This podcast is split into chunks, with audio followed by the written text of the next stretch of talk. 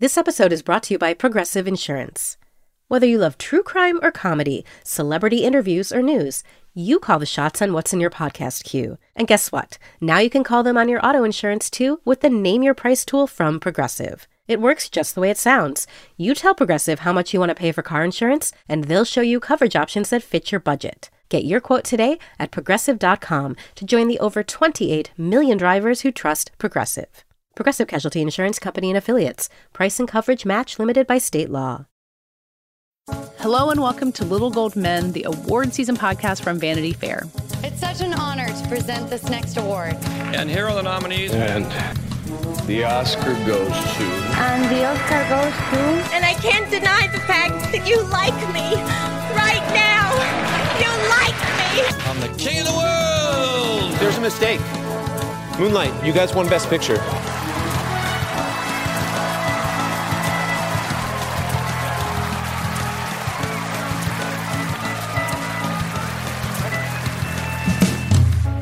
I am Katey Rich, and I'm here for our interview episode with David Canfield. Hello, David. Hello. Uh, David, what a joyous day for us both. What uh, a joyous day. you got to talk to Emma Thompson, um, star of Good Luck to You, Leo Grande, uh, somewhat surprise entrant into this year's Oscar race, as we've discussed already, but like who wouldn't relish the opportunity to talk to Emma Thompson? What did you guys talk about?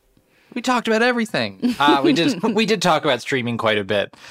You know, the movie is this very intimate theatrical two-hander um, in which she plays uh, a teacher who hires a sex worker to have an orgasm because she's never had one before, and it's uh, a really beautiful script, and it's just brilliantly performed by both her and Daryl McCormack, who plays the sex worker in question, um, about these two people getting to know each other both emotionally and sexually, and um, for Emma, in in the context of this movie being on Hulu was kind of a special thing because it is so much about our private lives that, you know, Mm. having it go into people's homes and talking to people about experiencing it in their homes was was special. And she made the art makes the argument in this interview that um, why wouldn't that be worthy of consideration? Because it was the right mode for which this movie to be seen. It was released in cinemas internationally. We've of course talked on this podcast about the you know evolving um, eligibility guidelines here, but I think she makes a really compelling point. Uh, that is a really lovely thought that had not occurred to me. And, and in a lot of my talking about Good Luck to You, Leo Grande. And I think there's power in seeing something like that in a theater, um, which, you know, people around the world, I guess, got the chance to. Um, but that's a, a, that's a really nice way to put it. Of course, she managed to put it in a really lovely way. Of course she did. we also talked a lot about uh, this coming from a first time screenwriter. Her last, I think, really juicy film role was from uh, was in Late Night, which was Mindy Kaling's first feature script, uh, and and talking a lot about wanting to elevate voices like that, and herself having a big screenwriting debut a long time ago, Sense Yeah. Sensibility, which brought her to the Oscars. Um, so there's a lot of full circleness to the conversation as well. Um, well, I can't wait to hear the rest of it. Let's hear your conversation with Emma Thompson.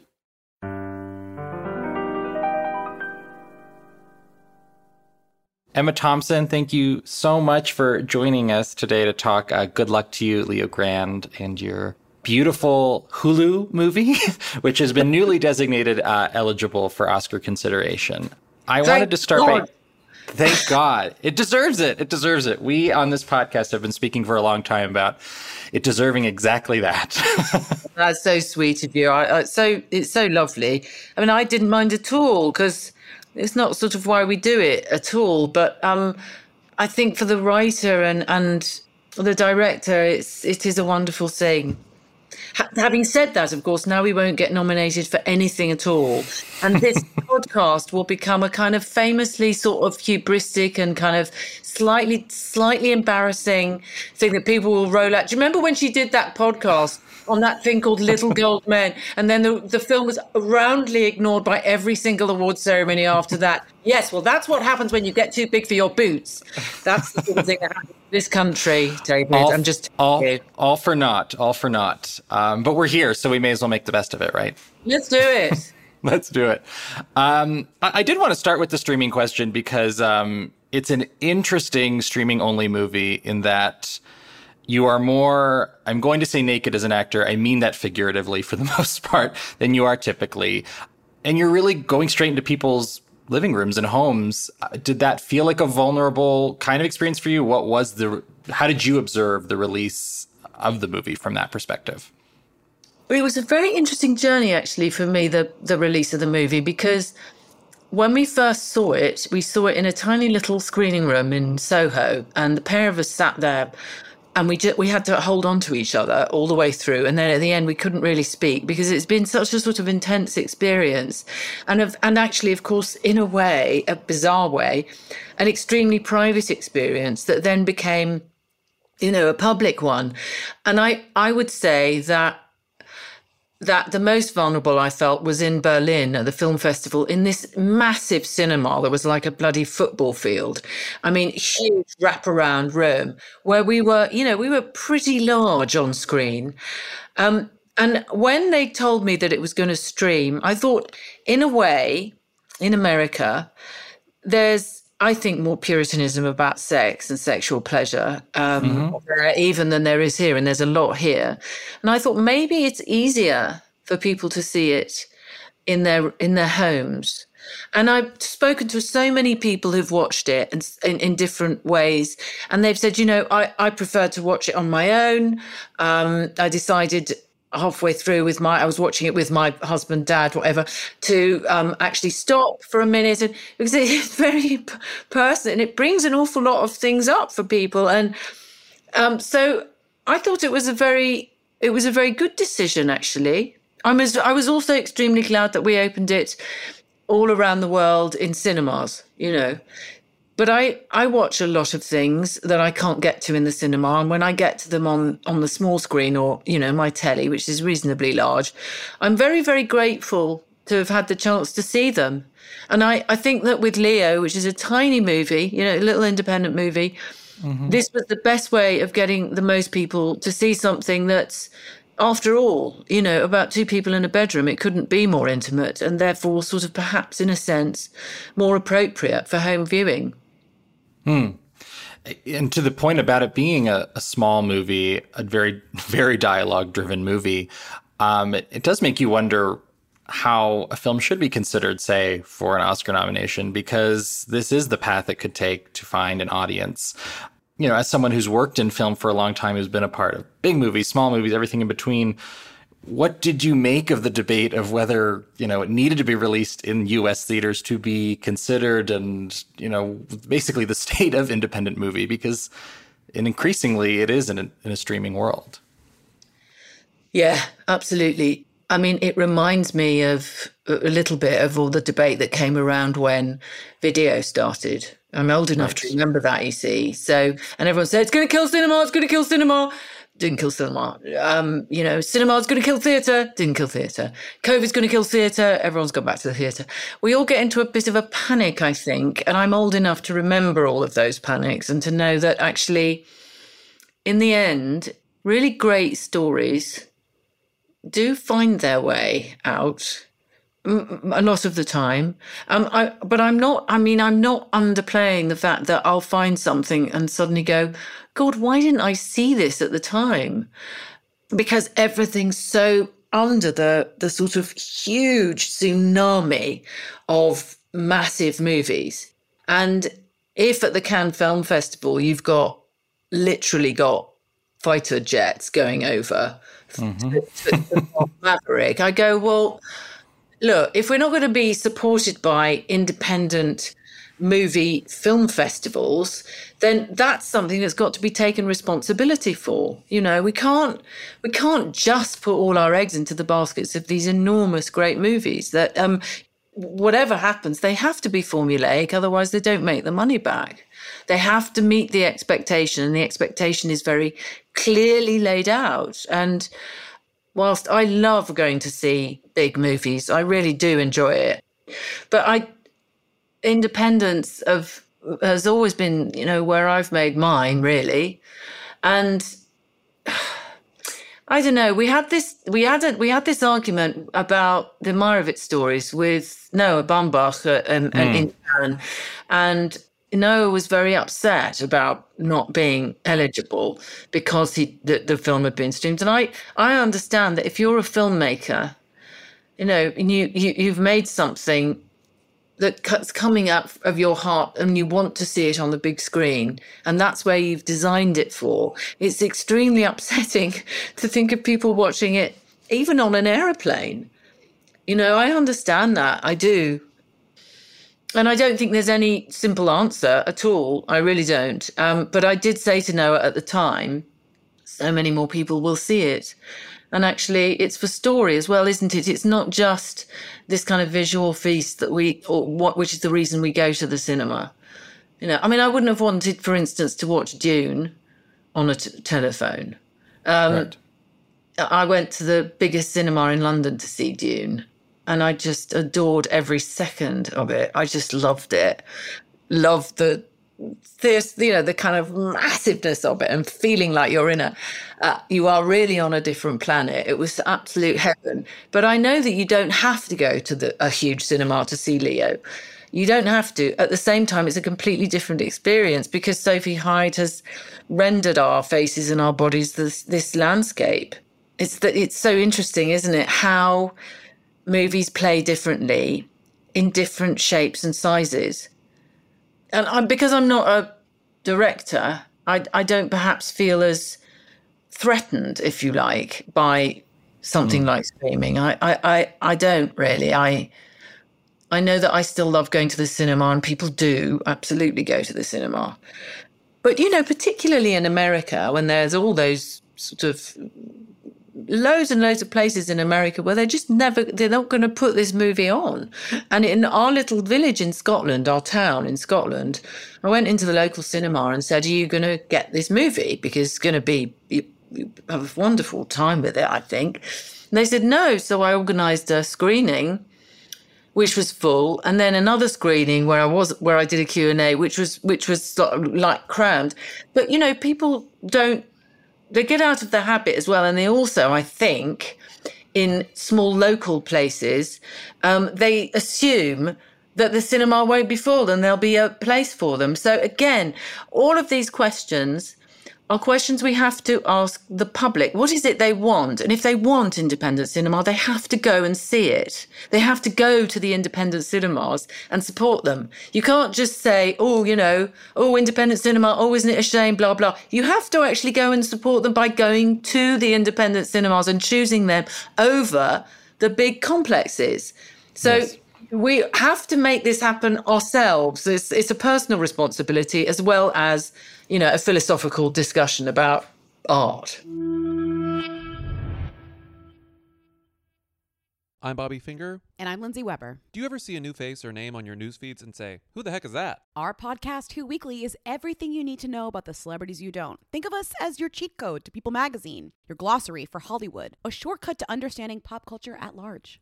For the past eight years, Who Weekly has been telling listeners everything they need to know about the celebrities they don't. The New Yorker says we spelunk deep into the demimonde with convivial delight. That's a direct quote. Mostly, we're going to explain to you Irish star Barry Keoghan's sudden rise to fame and relationship with a not so under the radar pop princess named Sabrina. The fake wedding Real Housewives star Cynthia Bailey had to promote a limo rental company and why all the Gen Zers you know are talking about a guy named Benson Boone. Each episode goes deep into the biggest celebrity stories of the moment, and if you're still confused, we even have a weekly call in episode where we answer the most burning celebrity queries. Who Weekly airs twice weekly with brand new episodes on Tuesdays and Fridays. Listen and follow Who Weekly and Odyssey podcasts available now for free on the Odyssey app and wherever you get your podcasts. I think one of the benefits of making a movie like this for you as an actor and what's so striking about your performance is that this character is so complete and complex and or ordinary to an extent. Um, and i i was thinking about you know some of your recent performances that i've really enjoyed like years and years cruella late yeah. night and these are all larger than life figures and here you get a very different key to play which i imagine was pretty exciting. Absolutely the way I always put it when I was thinking about it is that she's the person who is always standing next to the person who's doing the interesting thing. Hmm. And suddenly she's the one doing the interesting thing. And you suddenly realize that this very ordinary woman who's lived a very ordinary, decent, useful, complex in all the normal human ways life has suddenly decided to do something absolutely extraordinary, actually, um, and and and really see it through, even though it, it's like watching someone who's never done a bungee jump before, just moving just slowly, pace by pace, towards the edge of of the cliff, and uh, uh playing her terror was really one of the most enjoyable things I've ever done because it was so funny. But at the same time, it was also so heartbreaking. So, mm. so heartbreaking. And and the ordinariness of her her struggle with herself and her incapacity to think that she even deserved any pleasure the fact that she'd never really asked herself that question before, but suddenly it, it was something rising up inside her, you know, that she couldn't, she just couldn't suppress anymore. And I think that does happen with some people. Yeah, absolutely. Um, you, I saw you mention rehearsing with Daryl, your co star, for a day in the nude, um, which is a, you, I would imagine a first time experience for you um, and for him. What did that, you know, what did that give the two of you in terms of your chemistry in the movie, and also what was that experience like for you pre filming, um, just in terms of being so vulnerable in that way? Mm. Well, um, it was so. It was just wonderful. I knew that we had to do it. And I, I had done nudity before. I spent two delightful days nude with Jeff Goldblum when I was in my 20s. we were both so nervous. It was in the tall guy, and we were so nervous. We, had, we both had indigestion, I think, for two weeks beforehand. But once we got into it, we just had the best time. And actually, that, that has always stood me in good stead because I always remember thinking, oh, it's okay, it's fine, it's all right. Um, as long as you're calm everyone else is calm. And Sophie and me and Daryl, we'd all said uh, we have to take our kit off before the day, otherwise it'll just feel too pointed, if you'll pardon the unfortunate mm. expression. Um, and Sophie Hyde, our director, is absolutely wonderful, wonderful woman. Um, she's arranged it so that at the end of this five day rehearsal period, which we really needed because we wanted to block it all out, we had so much to set up because we only had 19 days to shoot the whole thing, which was a lot. I mean, it was a lot. We couldn't, we shot 12 page sections often, you know, so the, the performance aspect of it was just sort of so, so intense. So we needed to get as much under our belts, as it were, as possible. And so then the last day, she cleared the little rehearsal space, which had already become quite womb like. And I jokingly said, Oh, Soph, you know, you'll have to take your clothes off as well. And she said, Oh, no, no, no I'm not going to do that. And then she sort of thought about it. And then she said, oh, All right, then. So, so we all. we all took our clothes off sort of bit by bit and we and each time we did we said this part of my body means this to me and in this part of my body, I have felt these things. And in this part of my body, I've got this scar, which came from this experience, or I've got an internal scar, or this is the bit that I like, this is the bit I don't like. I find this bit difficult. And so we talked our way through our bodies in that very, and it, it becomes normalized incredibly quickly because, of course, We are but poor, bare forked animals under our clothes, mm. all of us. So it's not like we're suddenly revealing, I don't know, um, an extra head. It's going to be normal, sure. whatever it is, you know. Um, and and then we did a very interesting exercise where we drew around our bodies on paper and we oh wow map things in and set and the internal things and little bits and criss cross hatched bits that we felt were important and and and we also we also sort of touched each other's skin because you know you have to feel the person that you're going to to have to be very close to physically. And i just remember darling daryl who's an absolute glory a glorious young man and who's who's in his represent, representation of leo i just think oh god i hope every young man looks at this young man and thinks i would like to be like him because mm. he's such a great role model. Anyway, he was looking at my hand and he was moving the skin over the bones in my hand and he said yeah you know the, the skin sort of moves it moves quite easily over your bones and i said yeah that, that's because the cells in my hand are what started forming about 40 years before you were born. So that's why. But it was so touching that he didn't know that the reason that that, that was happening on my hand was because I was so old. Right. And and the skin is 60 years, 63 years old, you know, and his skin doesn't do that because it's 28 years old. And that hmm. those kinds of experiences were very very moving and, and it's of course it's a very te- it's very tender and we we've said a lot so it's I don't want to bore you but we've said that whenever people ask us about that last couple of days when we did have to strip off and Yes. do the sex scenes that it was just such bliss it was such hmm. bliss because as well Nancy and Leo are happy they're enjoying themselves. They're giving each other pleasure in an incredibly deep and intimate way without it being romantic or indeed particularly complicated. And there, there was something incredibly releasing about that. And of course, there were no words. Mm-hmm. Apart from apart from a, my favourite ad lib of all time, which I didn't I didn't know was going to happen, but when it made me laugh so much when we we we got the biggest laugh from us every time was when she gets to the edge of the bed. So I can't balance here. I can't. I can't my. You know, and it's just such Oh wow, that wasn't scripted. fun. Such fun. Oh wow, that's great. Um, just thinking about you guys exploring each other in that way. I know you've said this movie made you re-recognize. Uh, you call it the waste of time of not accepting one's body, and Mm. obviously a lot of comes with that as an actress who's been in this industry for a long time. Um, so, did you come to a new kind of place in that process? Um, I would imagine there's a, certain amount to unlearn just in making a movie like this, which counters a lot of what Hollywood tells, particularly women. hmm Oh yeah, you can't unlearn it because it's brainwashing. Yeah. It's it's just I've been brainwashed since I was very young, and the brainwashing continues. I think it's worse actually now, um, because it's continued on social media. So instead of people saying we are now going to inhabit the world in our real selves, in the, our real forms, people are taking their forms and photoshopping them themselves.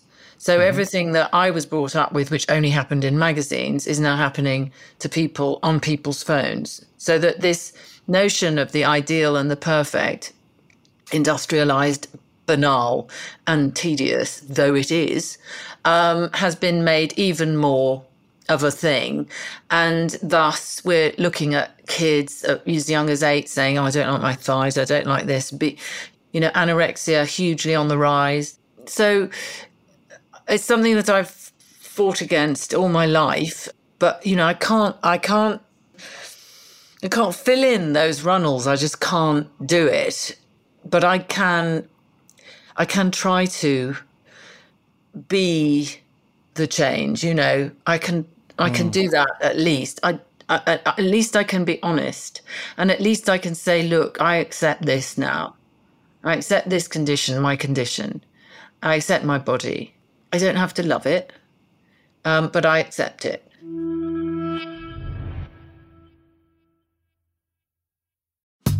Hey, I'm Brian Stelter, host of Inside the Hive from Vanity Fair.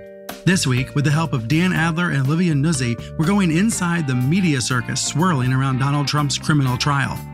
People want coverage of Donald Trump. There are sort of shades of 2015, 2016. I found it to be a, a total break from the reaction to a lot of Trump coverage in the last two years.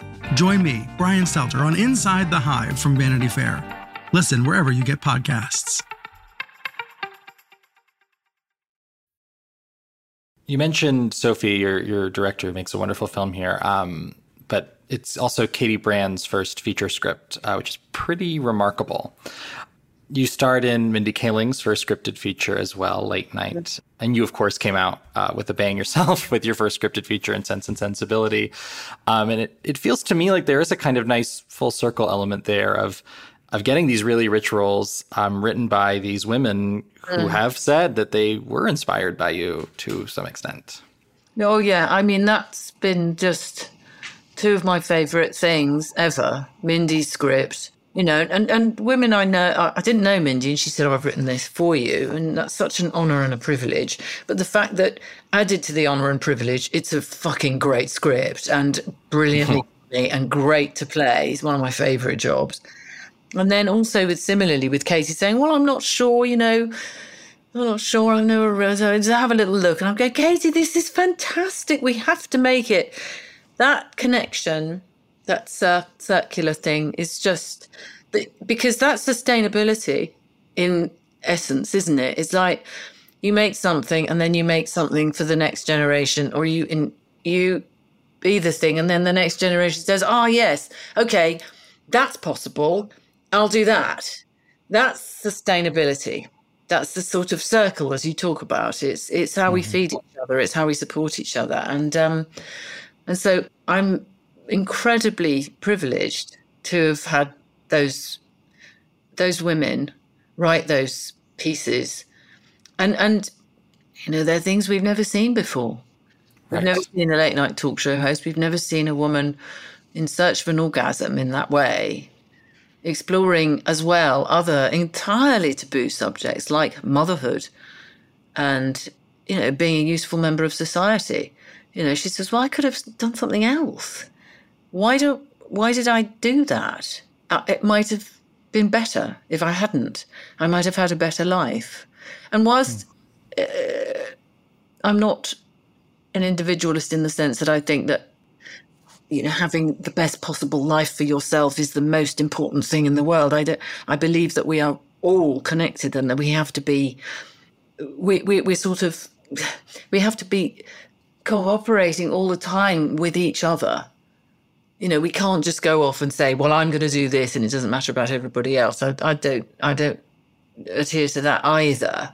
I think um, we're social animals. We belong in social groups and when we're in those groups we're in service actually to one another. And i think that's right too. But there's a difference between the sort of baleful kind of suppressive and repressive effects of patriarchy on women particularly on women's freedom that have to be changed because they're not good for anybody. They're not good for anybody. And they're very much i think at the root of much of the violence against women and girls.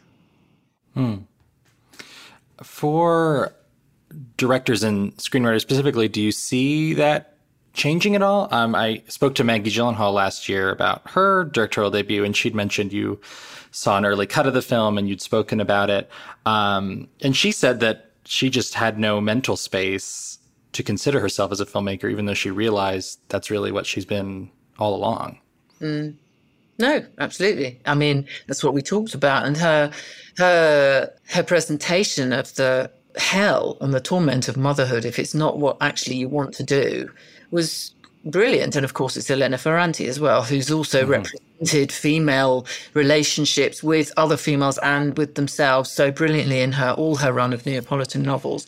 Uh, but Maggie and I have talked about this for years and years since we met on on Stranger Than Fiction, and then she came and did My Nanny McPhee, and so we've been mates for a long time, and have have talked about all of this for a very long time. And actually, one of the things that should be, and I think is becoming part of a mainstream conversation, is that you don't have to have babies to be a complete woman. You just don't have to mm-hmm. do it.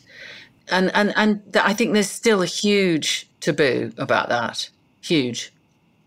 And of course, you know, then you become a mother and you realize that everything's your fault because everything's the mother's fault everything. And in in popular psychology that's changing a bit. But certainly when psychology began that was everything. And it was all written by men. And it was all very mm-hmm. bad science. And all of this stuff has to be unpacked taken apart and redefined you know re-explored. And all of these movies that we're talking about are doing that.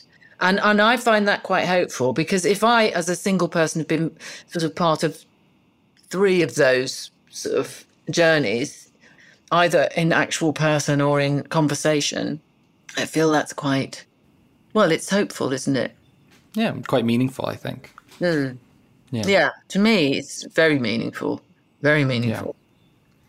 I- the other side of that, I suppose, is are there things that you you look at now and you say, I I, I don't want to do that anymore, or you know, because we are talking about a collection of very interesting characters and films. Um, and that isn't necessarily the journey that many actresses of a certain age get to have. So I'm curious how you've navigated that, particularly the past few years. Well, I, I, I mean, I, I've never done anything I didn't actually really want to do. Mm-hmm. Really. So that's been good. That's been useful because it means that you can trust your instincts in a way, or at least, yeah. Um, but do you saying what do you mean that that I don't want to do that anymore? What specifically do you mean by that? Uh, just, I suppose, as these kinds of conversations have started up more, um, thinking about what a movie's trying to say in a way that maybe you just hadn't thought of it. Like, say, the way Leo Grande talks about sexuality. Even for me watching that movie, it was extremely eye opening, and it's not necessarily something that any movie had presented to me. So, therefore, I couldn't think of not doing the alternate, say, if that makes sense.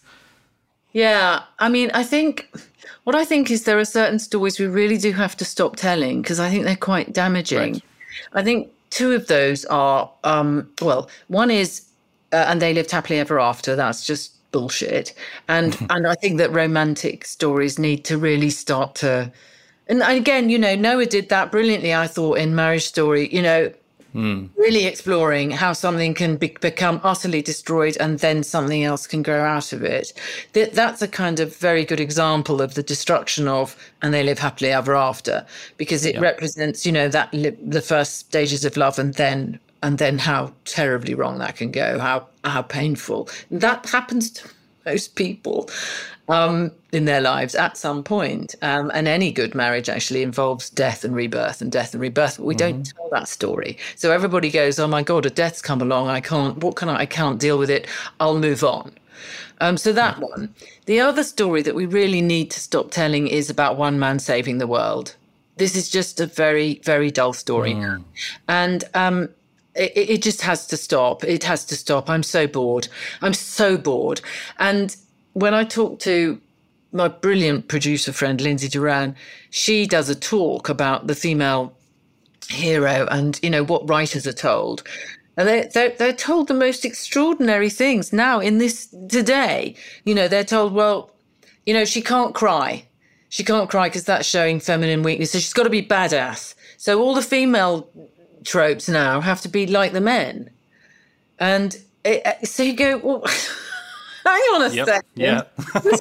There's a big gap here. Yeah. It's the same story. We're not we we have to go into the the in between bit and say, but what is this that we're representing? We're, we're just saying the same thing again and again. And actually, it occurred to me that that the story about one man saving the world is in fact incredibly damaging because if you think that that's what you're supposed to do then you're always going to be disappointed in yourself. You're never going to shape. You're never going to. You're never going to be able to do that. Mm-hmm. We we can't do that. None of us can do that. God knows we would like to. I would love it. because I grew up identifying with all of those male heroes who saved the world in whatever way they did, whether it was in a in a Texan town on a horse, you know, whether it was in space or whatever. Um, but that's just that story just has to go. yeah. I think Leo Grande is a good example of a movie that does the very opposite of that. Yeah, it really does because it undoes, it actually acknowledges in really genuine ways and authentic ways the complexity of the human condition. And we're not very good at, at, at recognizing how complicated we are. And if we were better at it, um, we'd be much calmer actually. We're so anxious. Human beings are naturally anxious anyway, mm-hmm. but we don't recognize that either. So, so many of our stories are about how to be certain. How to be certain. And that's one of the most vulnerable places you can be. Mm. Indeed. All right, Emma, where we are out of time, but thank you so much. This was really wonderful. Oh, thank you, David. That was so great to talk to you. That does it for today's episode. We'll be back on Thursday. In the meantime, find us on Twitter at HWD and on our own. I'm at Katey Rich and David. David Canfield 97. Our editor and producer, as always, is Brett Fuchs.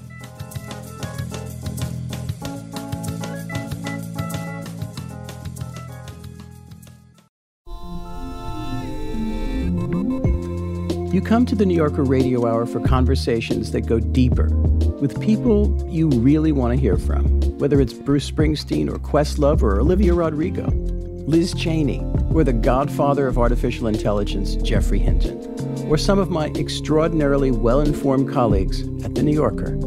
So join us every week on the New Yorker Radio Hour, wherever you listen to podcasts.